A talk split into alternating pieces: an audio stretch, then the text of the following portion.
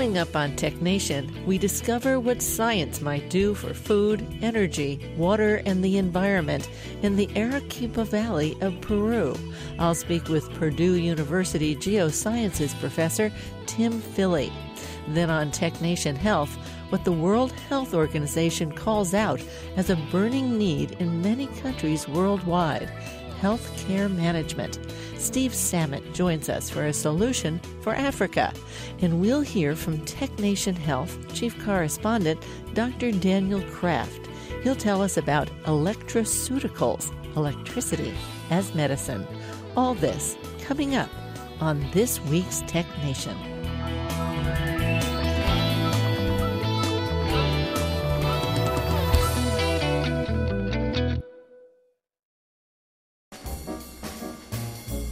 Let's Take Five with Moira Gunn. This is Five Minutes. The first time I visited Paris was at the dawn of the internet. Mobile phones were a dream, and going to Europe was akin to traveling to another planet, far away and pretty much out of communication with everyone. As a tourist, you walked around with a guidebook and a map both on paper. Wherever you were, you looked up and saw other tourists. They too were holding up maps and staring intently. Maps would turn, guidebooks consulted. The people would look up and around and crane their necks, and then go back to the map for another round of where are we? Where are we trying to go? And how are we going to get there? It was all a part of the Paris experience, but no more. While I've been to Paris many times over the years, it seems that the full digitalization of the tourism experience has finally taken place.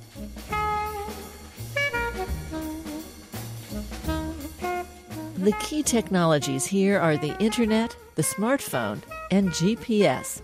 You always know where you are, and you can ask them where you want to go, how to drive or take public transportation, or even walk and the instructions all come with alternate routes. Want to get a car to drive you from exactly that spot? Uber, of course, since Lyft hasn't reached Paris yet. And as you sit in your Uber seat, you watch the route you are being driven on your smartphone. A bit more out of body is that it keeps updating you as to the exact minute you will arrive at your destination, adjusting for traffic while continuing to suggest alternate routes. So there you have it. Walk in the wrong direction, your smartphone shows you walking away from where you want to go. So you turn around and you're back on track. Even when you rent a car, your phone talks to you, takes you all over town and out to the auto routes, confident in telling you precisely which lane. And while all of this is going on, someone from home calls you, and they didn't even know you had left. Give yourself up to the technology and you are home free. But watch your battery life, lose your charge, and it's back to the old days.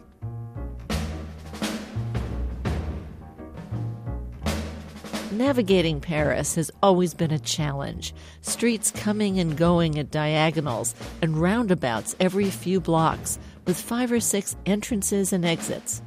The official sections of town, the arrondissement, are laid out in a spiral. The fifth is next to the sixth, all right, but it's also adjacent to the thirteenth. Once you realize that, technology never looked so good. I kept thinking about the antithesis of these diagonal streets and spiral layouts, and that would be Salt Lake City. The blocks were all laid out in squares, 660 feet to a side, 10 acres to a block. They were set precisely side by side with room in between so that a healthy sized road could run down each side. They numbered all the streets as they went away from a single point on Temple Square, noting if you were north, south, east, and west. Find yourself navigating in Salt Lake and you don't need GPS. You're here, you want to go there, it's all pretty obvious. Meanwhile, back in Paris, the street numbers on buildings almost defy explanation. So don't begin to think that technology has turned Paris into Salt Lake City. but technology does give you more time to experience other mysteries of Paris. I'm Moira Gunn. This is 5 Minutes.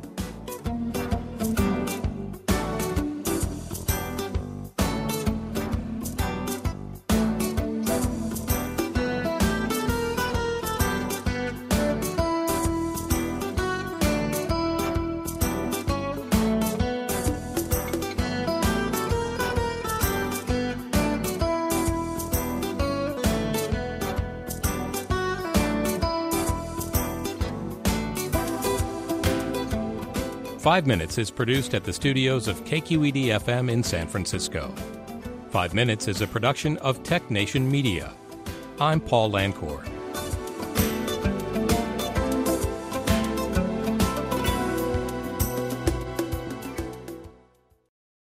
From San Francisco, I'm Moira Gunn, and this is Tech Nation. Today on Tech Nation, what can science do for a combination mining and agricultural area which until recently was simply a Peruvian desert? I speak with Purdue University geosciences professor Tim Filley about the interconnection of food, energy, water, and the environment in the Arequipa Valley of Peru. Then on Tech Nation Health, international educator Steve Samet talks about the development of healthcare management expertise in Africa. And we'll hear from Tech Nation Health chief correspondent Dr. Daniel Kraft about electroceuticals, electricity as medicine. Many people know of, or at least have heard of, Lima, Peru but few are aware of its capital and its second largest city, Arequipa. Tim Filley is a professor of geosciences at Purdue University. I asked him, paint us a picture. Tell us about Arequipa and the Arequipa Valley of Peru. So, Arequipa is both a city and a region.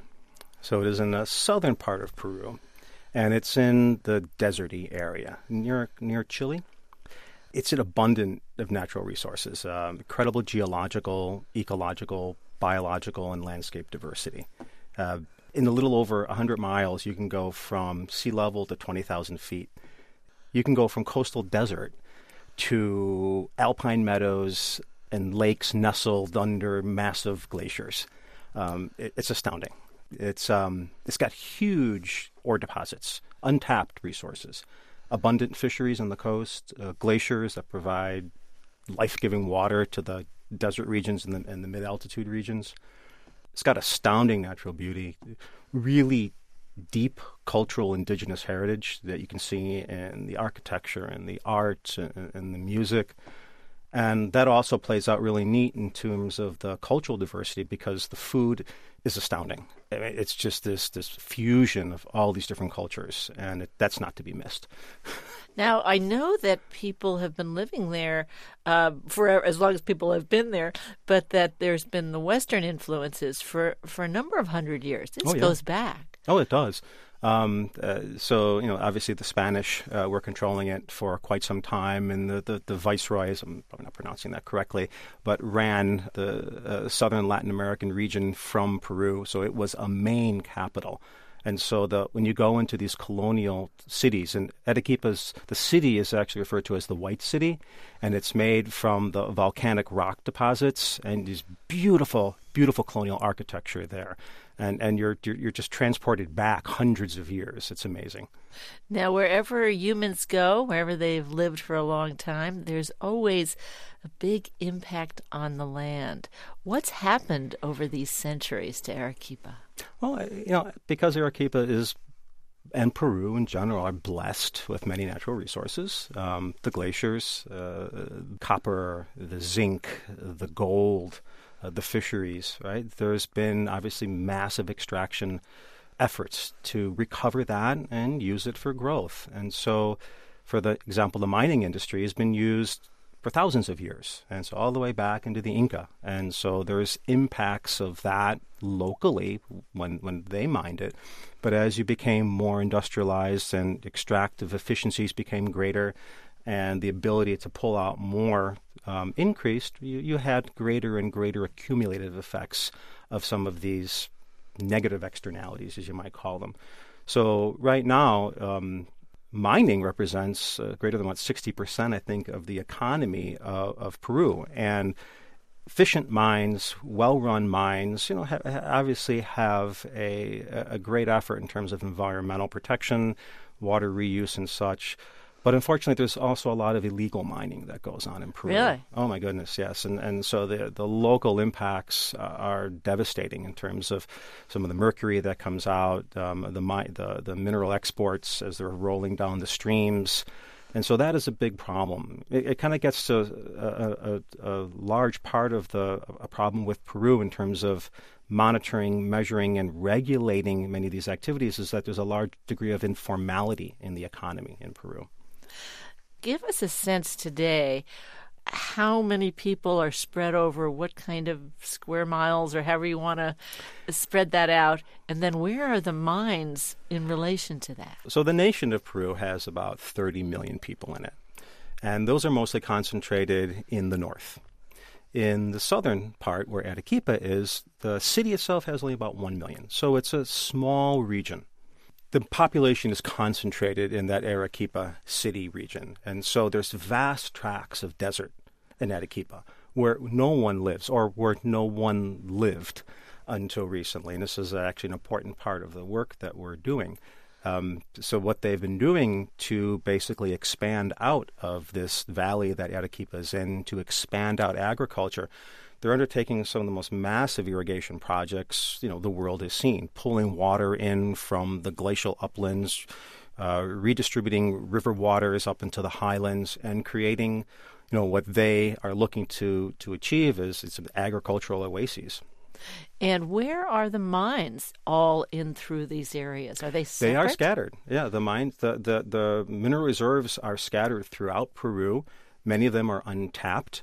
But if you look at Arequipa, so uh, one of the largest mines is actually right outside of town. So it's hard to say what's the problem here. Is it the mining? Is it all this water being redistributed? Is it the impact of agriculture, which can be tremendous? Is it the fact there are more people here? Is it the fact that they're taking over what used to be desert, now they're making it arable land? And that's just the beginning. The whole issue is, is that these problems are interrelated. And so you have competition for natural resources among major industries. So developing agriculture, which may only represent, let's say, 6% of um, the GDP of Peru, versus mining, which is the major, actually, resource of Peru.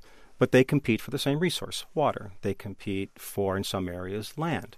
Um, they both bring benefit. They both helped Peru uh, lower poverty rates enormously over the last few decades. You know, in the cities it might be 20% now, and in the rural areas it's still quite high, in the upper 50s.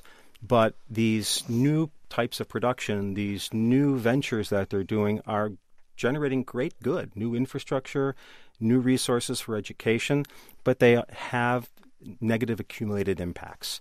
And so, what we're doing is to try to look at the conflicts between these developing sectors in the economy, seeing how we can develop tools to actually explore how to share resources and how to talk to the people who are the stakeholders who will be actually making the decisions about how these resources are monitored and, and measured and shared. Now, usually when a professor says to me, you know, we're working with these people or we're doing this, we're talking about a professor's individual research, at best, a couple of colleagues, uh, some graduate students. But as I understand it, Purdue University, as a as in a much wider basis, is working with the people in Arequipa. Yeah, and, and actually, the, the whole way that this process developed was actually quite fascinating. Um, there is the university we're working with, which is the National University of St. Augustine. Their president and vice president really are, are quite visionary, and they were looking to transform their university into a beacon in Latin America for sustainable use of natural resources. And they had developed a way, a mechanism to access some of the tax dollars that had been accumulating from the mining industry and to use them to actually get into a, a technical alliance with a university to develop capacity in their programs for uh, soil monitoring, for research, for social sciences in this sustainability area. And so they had made a connection with a not for profit organization called Core Foundation, and Core Foundation contacted Purdue. And it actually started off uh, sort of peer to peer. They talked to a few faculty members, one on one, and nothing was ever clicking. Everything was too hyper focused in one particular area. So they then talked to the director of Discovery Park, Tomas Diaz de la Rubia. And, Tomas, and what's Discovery Park? Ah, so Discovery Park is a program that doesn't exist in any particular college within Purdue. It is outside of that, and it is a collection of centers and institutes that are geared towards promoting innovation and research and commercialization in areas of nanotechnology, sensor application, cancer research, defense, food security, climate change. Anything the university does, you'll find in Discovery Park at some level. Well, yes, but it, it, it, what it does is it's a space that is designed to gather expertise across the university and to address really grand challenge problems, things that really required multidisciplinary, transdisciplinary ideas that really can't be developed within a department or even two departments. And so Discovery Park provides that home. It provides resources. It provides the ability to incubate and catalyze new ideas. And so it was at that point that the idea of like, let's pull together everything that Purdue has to offer in, re- in relation to the social sciences, I- environmental awareness, um, holistic watershed management, and soil sustainability and health, tech development in arid environments. Pull it together and create an institute level program with our partner UNSA now to solve these challenges. And UNSA is the, the name for the university in Arequipa. Yes, UNSA is the acronym that, that we use for Universidad Nacional uh, de St. Augustine. You're listening to Tech Nation. I'm Moira Gunn, and my guest today is Tim Filley. He's a professor at Purdue University and head of the Filley Lab in the Department of Earth, Atmospheric, and Planetary Sciences. He also co directs the scientific programs at the Arequipa Nexus Institute for Food, Energy, Water, and the Environment at Peru's St. Augustine National University. Now, here we have the Arequipa Nexus Institute, and you're co directing the scientific programs. What kind of science will you do here in Arequipa? We have a, a, number of different scientific engagement levels that we're doing. We're first starting off with infrastructure projects where we are looking across large scale tracts of land, large watersheds, and taking tools, modeling tools we've developed at Purdue that actually help people to make decisions about how to better manage that land. We're taking these models, transforming them into an Arequipa specific model. So co developing them with modelers in Arequipa to incorporate issues of climate, incorporate issues of resource management, incorporate issues of geography, and making them specific for the stakeholders of that region. Some of the other things we're doing is directly addressing some of the inefficiencies and problems with irrigation in the region. So we have programs that are looking at robotic systems for continuous monitoring and delivery of water, fresh water in these irrigation systems. So taking our tech development programs, working with UNSA's tech development programs and looking at how we can take these robotic systems into these desert environments to maximize efficiency of water delivery and minimize contamination. What do the robots do? A couple of things. Uh, one of the systems is going to be designed for looking at monitoring of actually highly contaminated water where you might not actually want to send someone because that might be too dangerous. So these will have sensors on them. They will be automated systems that can go into highly contaminated water. That's one of them. The other system will be actually looking at delivery systems for irrigation. And so you can have timed systems, in situ monitoring of water quality, water amounts. It will check for leakage. And so to maximize the input of water to minimize loss. Because remember, again, this is a desert region. You don't want to lose water. You want to put just what you need on. I keep thinking that if suddenly we're going out into a desert region and we're turning it into an agricultural region, what's the impact on that? Well, the, the, world's got a lot of experience with this. We've done this. we lot. do it all the time. We do it in Southern California, right? The yeah. city of Los Angeles. Um, there's some very interesting things that have been going on uh, in the Arequipa region. And so we've created a very lush environment. People are benefiting greatly. You're able to produce avocados, grapes, pomegranates, and people are making money. But the problem is sometimes the water source is contaminated. And so you have river water that maybe shouldn't be used for irrigation being used for irrigation in some places. That needs to be monitored. You have water that's being added in a very inefficient way. Flood irrigation is just drenched over the surface of the water. And what happens is massive amounts of water goes through, leaches out salts, but that water doesn't go away.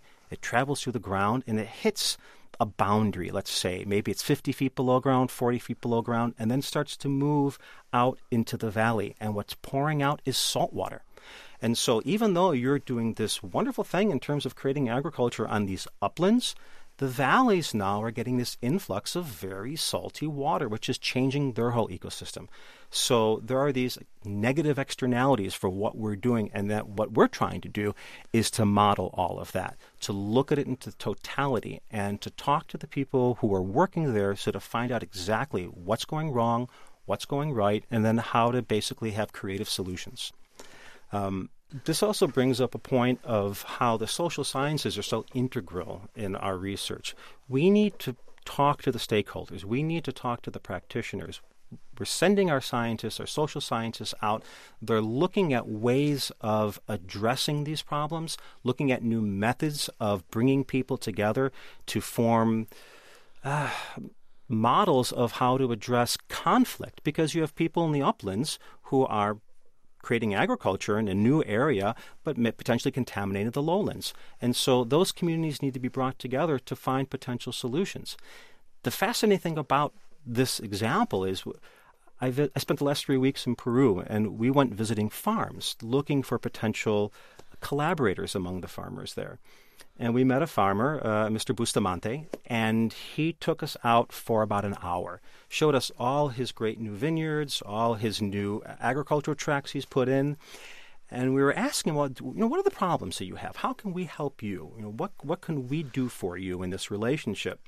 And he smiled and he said, just kind of put me off a little bit. We piled into his car and we drove to the edge of an escarpment, a large valley. And he pointed out to the horizon, and as far as you could see, about 40 feet down on the cliff was all new green, lush things and plants and rivulets of water flowing out. And he said, We're wasting water, and it's hurting the valley. He said, And look what I'm doing. And he showed us tens of hectares of land where he put in drip irrigation. Small tubes where the water is delivered precisely by the roots. He says, I'm the first one to put that in in this region.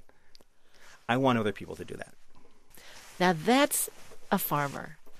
What about the miners, both legal and illegal? What's happening there? They're they being told to shut down. What can you do? There is a lot of local opposition to new mines, and people have actually shut down the development of, uh, of new mining production. There's a lot of opposition, particularly when mines start to talk about how they're going to use water resources in a very dry region. And so UNSA itself is actually setting up a number of different institutes in relationship to different universities. Some of them will specialize in actually sustainable mining practices, and we'll be partnering with them down the line. Right now, the Nexus Institute that we are running is going to be focusing on more watershed development, monitoring of contamination, monitoring of soil health and clean water, and providing solutions in the form of these holistic models and how to work in the context of where they are right now.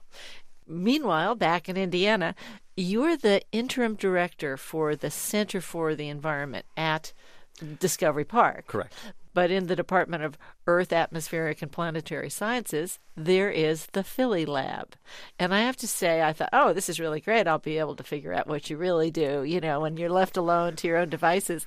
Unfortunately, it's called Terrestrial Stable Isotope Biogeochemistry. Sorry. Yeah, it's. I we we could work with you on this. I think we could work. I, I, don't even want you to parse it. I want you to tell me what okay. it means. All right. Because so, there's a whole lot of people you have there working as we speak. I, I am a professor of geochemistry and agronomy, and so that means I work in the terrestrial environment. I work on land. Um, my group blends principles and tools from those two systems geochemistry and agronomy. And I think a lot of people don't know what geochemistry and agronomy is. Oh, okay. Well, let me step back a little further. Um, so, what I try to do is I try to look at what controls the health of soil. I look at what controls the destruction of soil. and I look at all the influences from different types of land use, let's say agriculture or forestry, changes in climate, erosion, uh, changes in um, contaminants, and how those control how soil evolves, how soil um, devolves, and how you can maintain it in a healthy way. I think what I'm hearing is soil is actually created and evolves and erodes and comes back together. Soil is very dynamic. Um, and soil is really not a renewable resource. We have to be very careful with soil. Soil takes a long time to evolve in most environments. And so that's kind of the research that we focus on. We, we look at what makes up the soil the minerals, the organic matter, the microbes in it, and how they respond to things that promote good soil production or how they respond to stresses that actually break apart that soil and cause sometimes irreparable damage to it. And so, soil is is something that's quite precious, um, and we have to protect it. Uh, because in some places soils take thousands and thousands of years to develop. And in a matter of decades, you can destroy all of that work over time, and it won't come back in our lifetime or your grandkids' lifetimes. Hence the Dust Bowl. Hence the Dust Bowl. In the 30s in Oklahoma. And it can take generations to rebuild soil, but it won't come back to what it was. It's still useful, it's still usable, it still gives you your maize or your soy, but it's not the same as what it, as what it was, and it requires more energy, more emphasis to to get from it what we need than when we started with it. Meanwhile, back in Peru, back in Arequipa, we have a whole new land out here that in the past just sat there forever, for millennia. It was desert. What we're trying to do is, again, look at the system in its totality. How much do we have to put in to keep getting out what we need? what are the negative aspects of what we're doing? Sometimes we don't know yet. Um, we need to figure that out in terms of contaminants, in terms of salination of, of groundwater, and then looking to see how we can sustain it. Because in reality, what they're doing is pushing up and, and even exceeding the limits of what that geology, that climate, that environment can provide. You're putting in massive amounts of energy of moving that water and dumping it in the fertilizer. All of that is needed to get that agriculture out, but is it sustainable? That's the question. I've been speaking with Purdue University professor Tim Filley, co director of the scientific programs at the Arequipa Nexus Institute for Food, Energy, Water, and the Environment. We'll talk more after a break.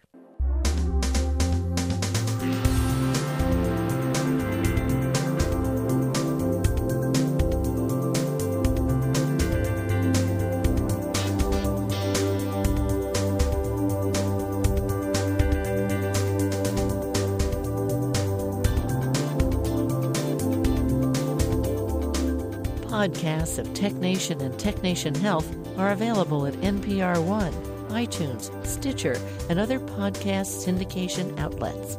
Coming up in the second half of our show on TechNation Health, one solution to a global problem cited by the World Health Organization healthcare management. And we'll hear from TechNation Health Chief Correspondent Dr. Daniel Kraft about electroceuticals, electricity as medicine. Stay with us.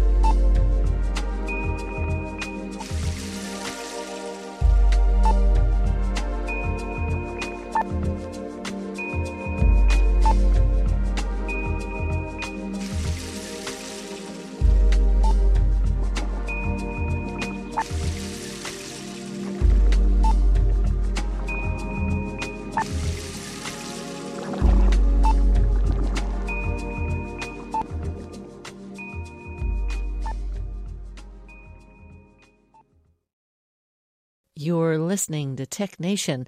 I've been speaking with Purdue University professor Tim Filley about the work of the scientific programs at the Nexus Institute for Food, Energy, Water, and the Environment in Arequipa, Peru. How well do we know the answer to sustainability in that framework?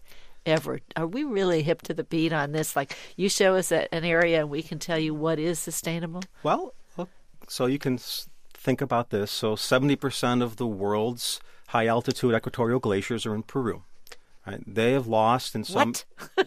yeah high altitude. So high altitude around the equator, right? So yeah. so high altitude meaning that you're talking um, um, three thousand uh, meters above sea level and above, right?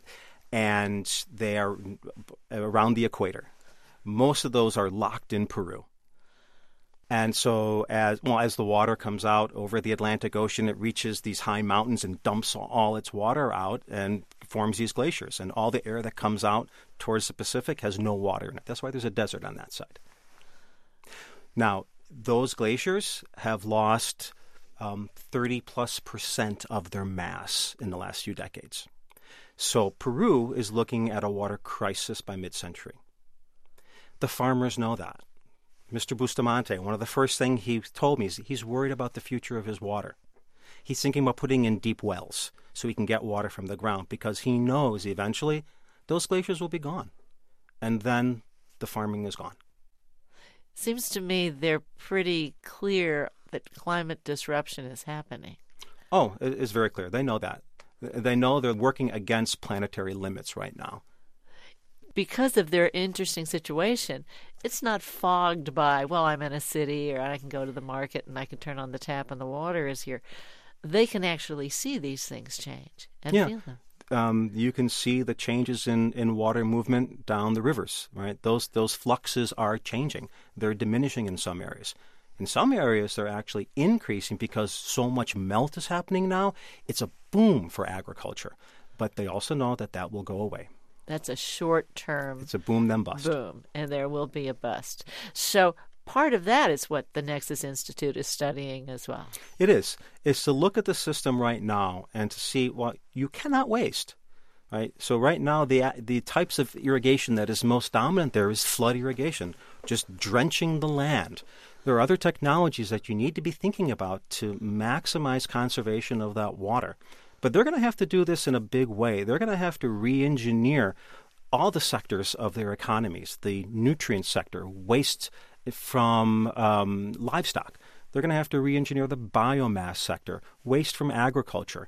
They're going to have to couple all the streams out of uh, their economies so there is no waste. Make it restorative. Add that biomass back into land to rebuild soil, or actually, in this case, build soil because it wasn't actually a productive soil before. Take the nutrient waste from the animals, bring that back into the soil to create those soil structures, and make sure you're not wasting water. They need to make their economies regenerative, restorative for their land. Something that is part of this, but we frequently forget about, is food and what we now call food security. How does this play a role? Uh, food security is uh, encompasses many things. It encompasses distribution systems. It encompasses food safety. Um, is your food contaminated? It encompasses food nutrition. Um, poverty is a big part of it. Insecurity in terms of whether you can afford to buy food coupled to global markets? Are there pressures on your local economy to produce things that you don't eat but you ship off to another country?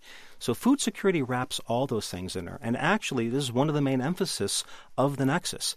So our food security center within Discovery Park, led by Gebisa Ejeta, who is a World Food Prize winner, is heading one of the projects to actually develop an international food security center at UNSA to address these issues.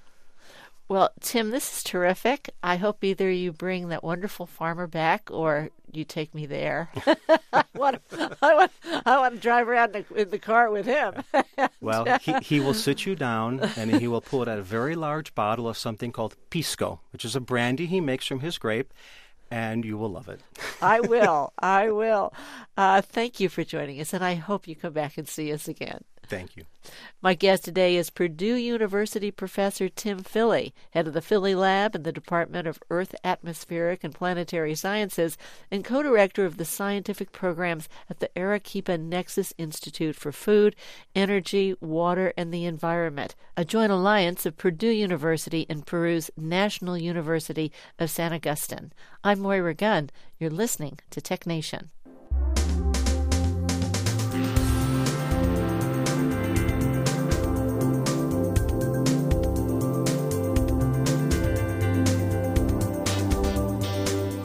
Welcome to TechNation Health, reimagining the future of health and healthcare with the emergence of new technologies and breakthrough science.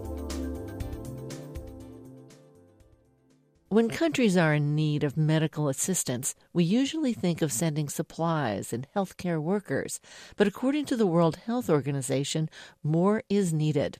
We'll talk about what that need is, and then we'll hear from TechNation Health Chief Correspondent Dr. Daniel Kraft. He'll talk about electricity as medicine. Steve Samet is an international educator in healthcare and life science management.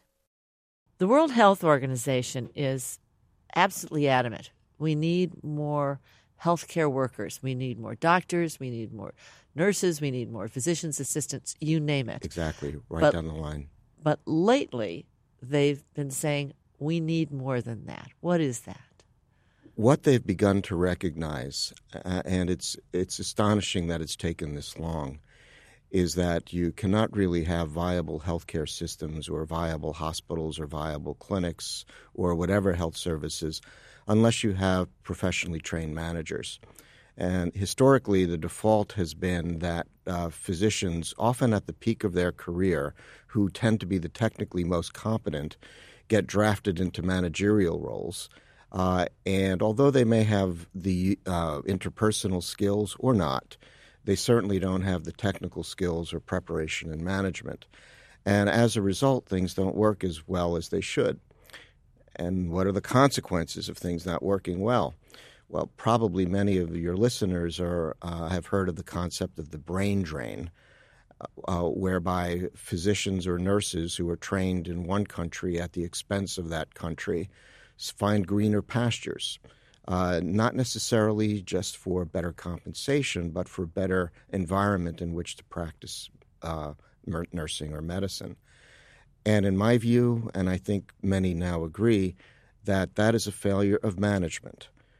Uh, when people cannot find professional satisfaction, uh, take care of patients the way they were trained to, they're going to look elsewhere.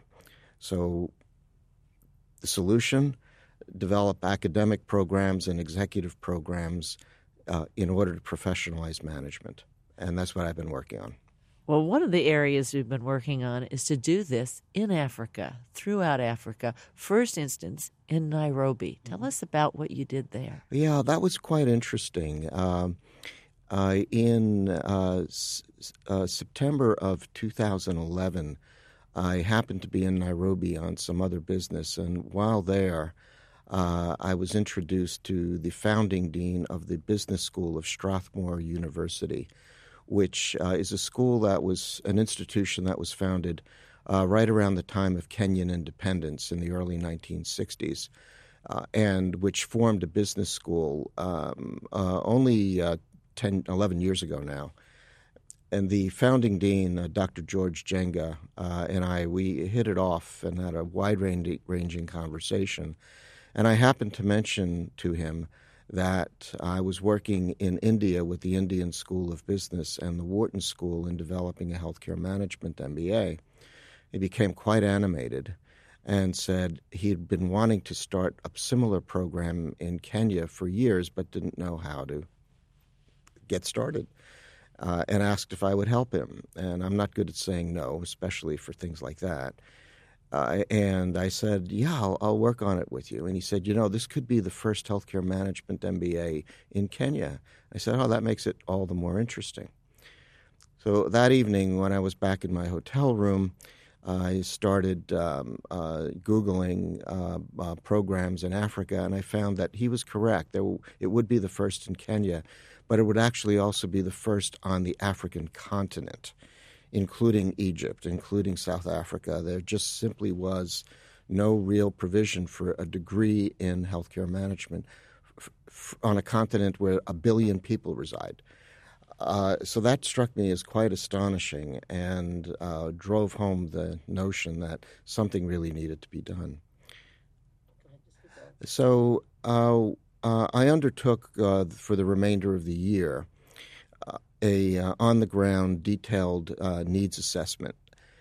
during which I interviewed hospital administrators, nurses, physicians, health ministers, uh, basically anybody who would talk to me who had a who was a stakeholder in healthcare. And this is in Nairobi. This is in Nairobi to so, find out what the state of the system is. That's right. And what I found was that uh, Ke- Kenya, is, as a country, is very serious about its health system, uh, but there are still gaps, and they were about to uh, enter what their Constitution of 2010 mandated, which was devolution of their healthcare system, which is a different way of saying decentralization.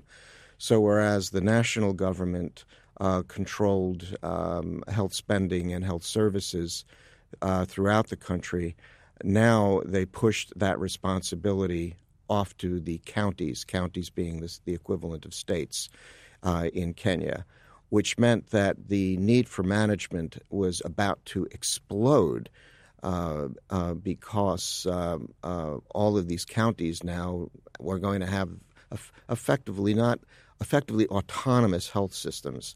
They had their own medical facilities. That, that's right, uh, their own medical facilities, and uh, that there had been. Uh, it's not the fault of Kenya or any other African country, but they hadn't built the human resource base to do that.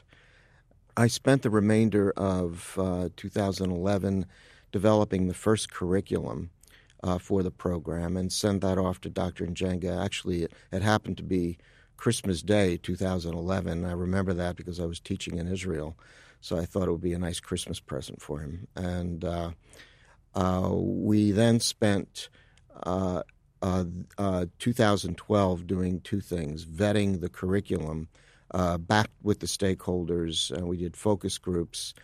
Uh, we also had to uh, go through the approval process of Strathmore University, which is quite rigorous. Uh, Strathmore has extraordinarily high standards uh, as an academic institution. and the feedback we were getting was interesting because what I had designed was a program that was built on the traditional core of 12 MBA courses and then I allowed for half a dozen elective and major courses in health management. And we were getting very consistent feedback that that really did not serve the needs. And what they what everyone wanted to see was a curriculum that included healthcare content from day one. Uh, even in the uh, financial and managerial accounting course, in the marketing course, in the human resources course. So I had to go back and essentially redesign the syllabus and write course descriptions for an 18 course program. And I, you're a professor, so you know that typically a, a, a, one. You didn't do that over the weekend. Yeah. no, no, no, it was not over the weekend. And unlike the U.S., where in most universities 36 classroom hours constituted a, a course, um, the requirement in Kenya is 45 hours. So that's a lot of content to fill. We had to do that for 18 courses, and the country requires of all master's degree programs a dissertation, uh, which is uh, serious original research, and uh, that has to be completed before a degree can be conferred. And as of 2018, those dissertations will have to be published in order to certify graduation. So they've set a standard that I think relatively few American students could meet. yeah. yeah. So uh, they people would be unwilling. Right. Yeah, I think unwilling is, is the word. but suffice it to say that the, the standard and the expectations uh, are, are very high. Uh, we uh, submitted the um, package for approval to the uh, Kenyan Commission on Higher Education in January of 2013. So it took a year to get to get ready. And we were fully prepared for the one year review process that it typically takes.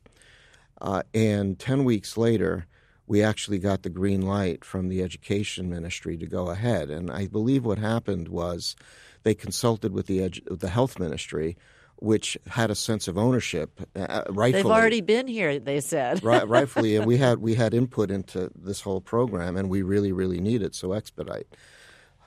So uh, we then um, set about to doing two things. Number one, completing recruitment of the faculty because I had to bring in over a dozen friends of mine from the U.S. and the UK to assist with the teaching because there's there really uh, uh, although there's a very strong base of faculty qualified to teach typical or general MBA, that was not true in healthcare. So I enlisted some friends who effectively came pro bono um, uh, to do the teaching and to work with local faculty to help develop them in their competence and their skills to teach healthcare management. So we're now down to four international faculty, and the program is uh, effectively taught by local faculty that uh, were under the um, um, tutelage for a while of our international faculty.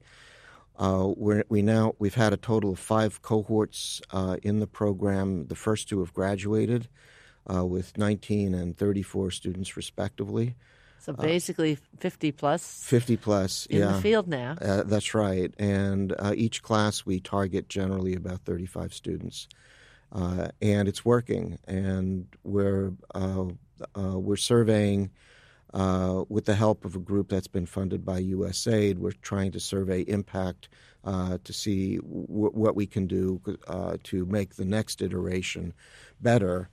And now there are some international finance organizations and foundations looking at what we're doing and are talking to me about funding uh, what I'm calling the African Institute for Healthcare Management, which is basically designed to develop faculty research and teaching materials in the field so that we can accelerate the, the, the growth and the, and the expansion of these programs into other African countries. So, which African countries next? Which cities? Uh, I'm looking, and I've had discussions with the Lagos Business School in Nigeria, and the reason is they actually have a uh, relationship with Strathmore, so it's one of the paths of least resistance. Uh, Ethiopia's health system is very strong, and they're amenable to it. Uh, uh, Ghana is a very rapidly developing country, as is Zambia, and of course South Africa. Uh, and uh, we have uh, already alliance with uh, two institutions in South Africa, University of Cape Town and University of Witwatersrand. Uh, so watch out, Steve's coming. Uh, com- I'm coming, uh, and uh, but this it, huge it, career you've had, which we haven't mentioned, and we don't even need to. Um, and I you don't are, think it's necessary. you don't even, you know, it's like, what's next? We'll do it. well, well, well, you know, it is. It's all about impact, and you know, not to editorialize too much on your on your program. Uh, and while while I think international development agencies, you know, since the Second World War have done an incredible job, uh, and poverty throughout the world has been incredibly alleviated. I think there's room for some more stra- new strategies, and the uh, the more we can reduce dependence on aid systems and do human resource capacity building, uh, the better off we're all going to be, and the more accelerated the growth uh, and the health of these populations is going to be de- de- developed. And, and, this was something I started with the the uh, boot camp that we that you're part of that we started here at Bio, uh, the Bio Entrepreneurship Boot Camp, and in addition to the 13 that we've done here at Bio, I've actually done 41 of them in 14 countries.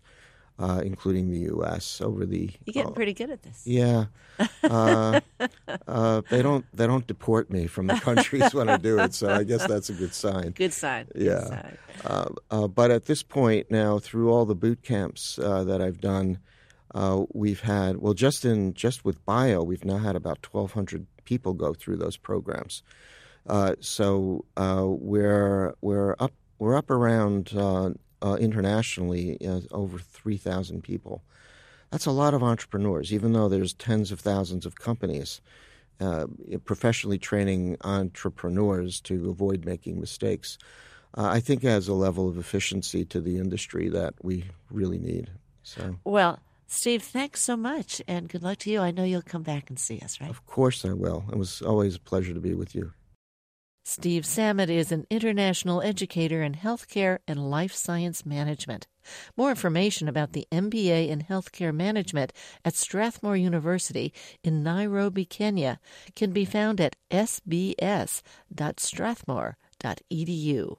Detailed information on the current status of global health and global healthcare needs is available from the World Health Organization at who.org.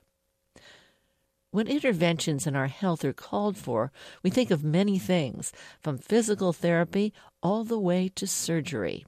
But today, TechNation Health Chief Correspondent Dr. Daniel Kraft gives us a new one, which is actually a very old one. It's electricity as medicine. Yeah, it's an interesting, not even so new of a field where we're thinking about delivering electricity as medicine. It can be called bioelectronic medicine, electroceuticals. There's a few buzzwords around it. But if you think back in terms of our medical history, we've been doing forms of electricity as medicine since the late 1950s. The pacemaker for the heart is a classic form.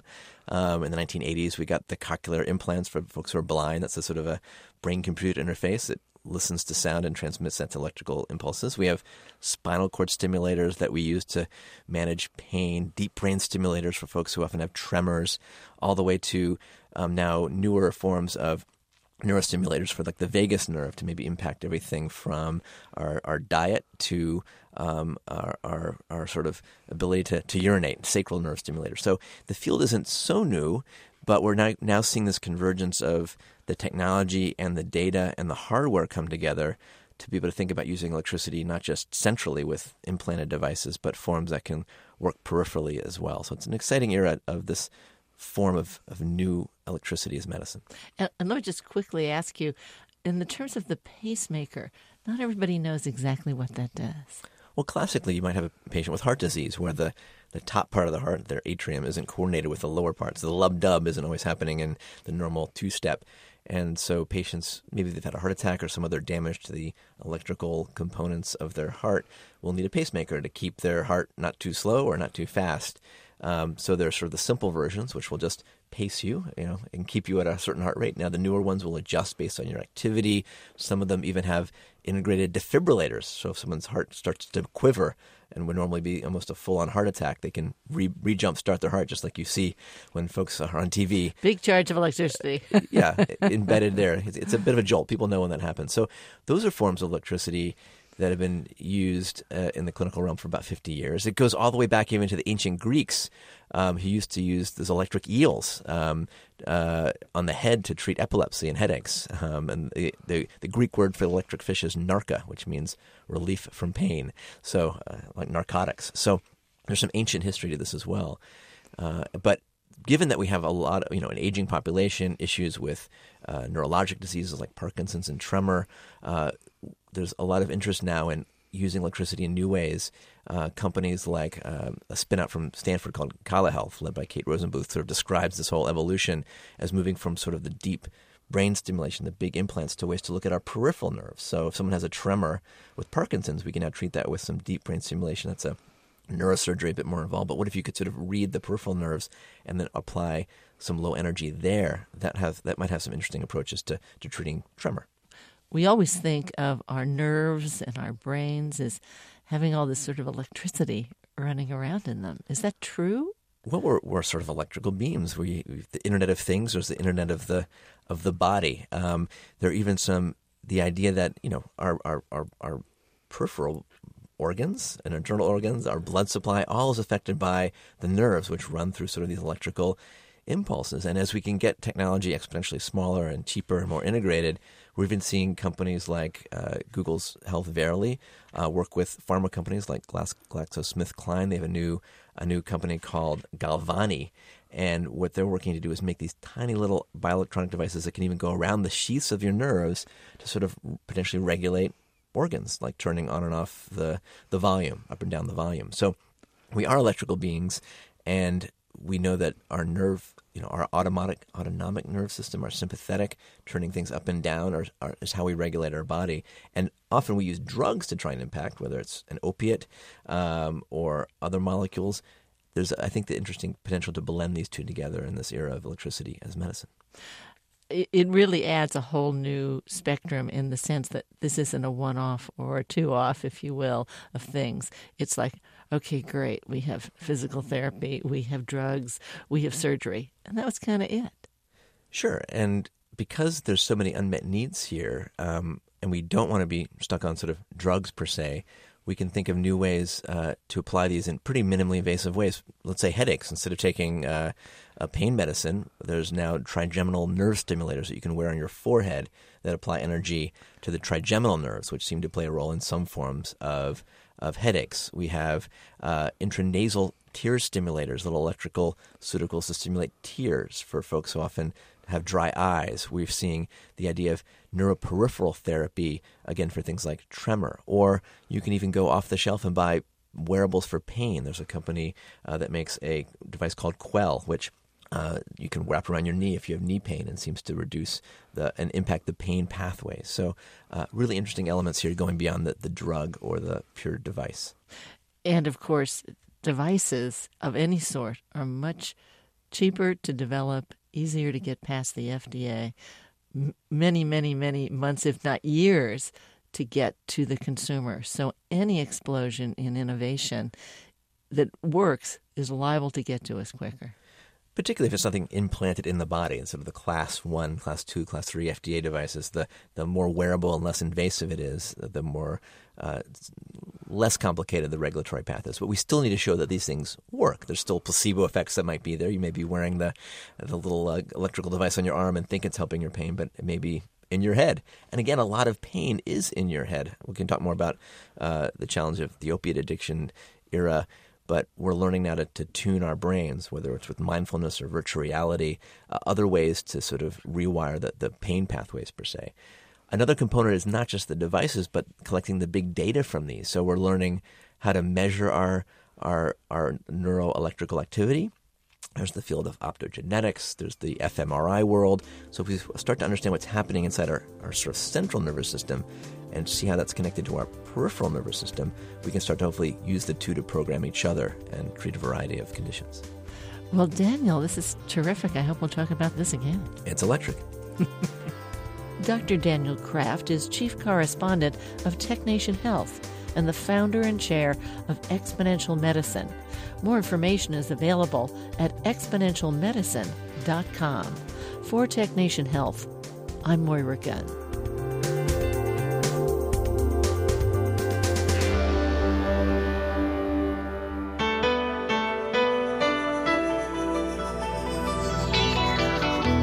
Tech Nation and its regular segment Biotech Nation are produced at the studios of KQED FM in San Francisco. Executive producer is Matt Gardner. The director of technical production is Monty Carlos, and audio engineers include Howard Gelman, Seal Muller, and Larry Upton. Our theme music was composed by Ann Nachtrieb Zessiger and Robert Powell, with title creation provided by NameLab Incorporated of San Francisco. Program information and internet audio is available on the web at technation.com.